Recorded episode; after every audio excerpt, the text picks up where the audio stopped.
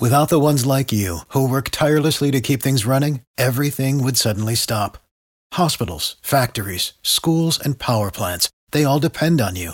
No matter the weather, emergency, or time of day, you're the ones who get it done. At Grainger, we're here for you with professional grade industrial supplies. Count on real time product availability and fast delivery. Call clickgrainger.com or just stop by.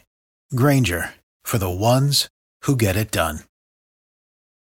I'll tell you where we're headed. We're headed to a point where nobody is going to want to be a police officer. Yeah, I saw the video in South Carolina, and obviously that police officer overreacted.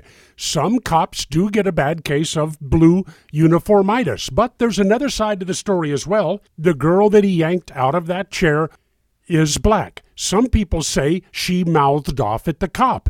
Others say she hit him. Don't know. Maybe there's video, maybe there's not. One thing is certain the teacher and the police officer asked her to leave the classroom.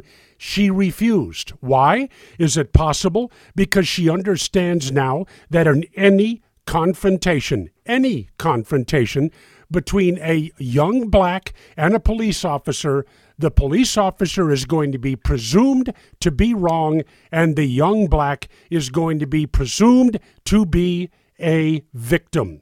This police officer, this school resource officer, recently won the Culture of Excellence Award.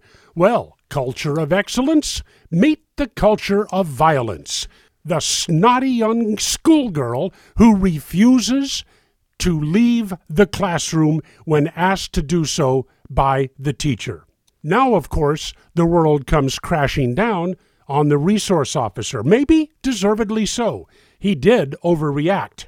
But in the process, can we expel the girl, please, for refusing an order to leave the classroom? She doesn't belong in that school any more than that school resource officer does. Why in the hell would anybody want to be a cop? Every time you confront somebody, there's 30 cell phone cameras around videotaping you and just waiting to make you into a monster. Is anarchy on the way? And in the Solomon Brothers studio, Naples, Florida, it's Neal Boortz.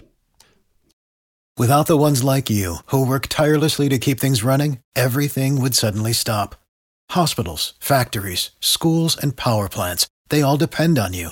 No matter the weather, emergency, or time of day, you're the ones who get it done. At Grainger, we're here for you with professional grade industrial supplies. Count on real time product availability and fast delivery. Call clickgrainger.com or just stop by. Grainger for the ones who get it done.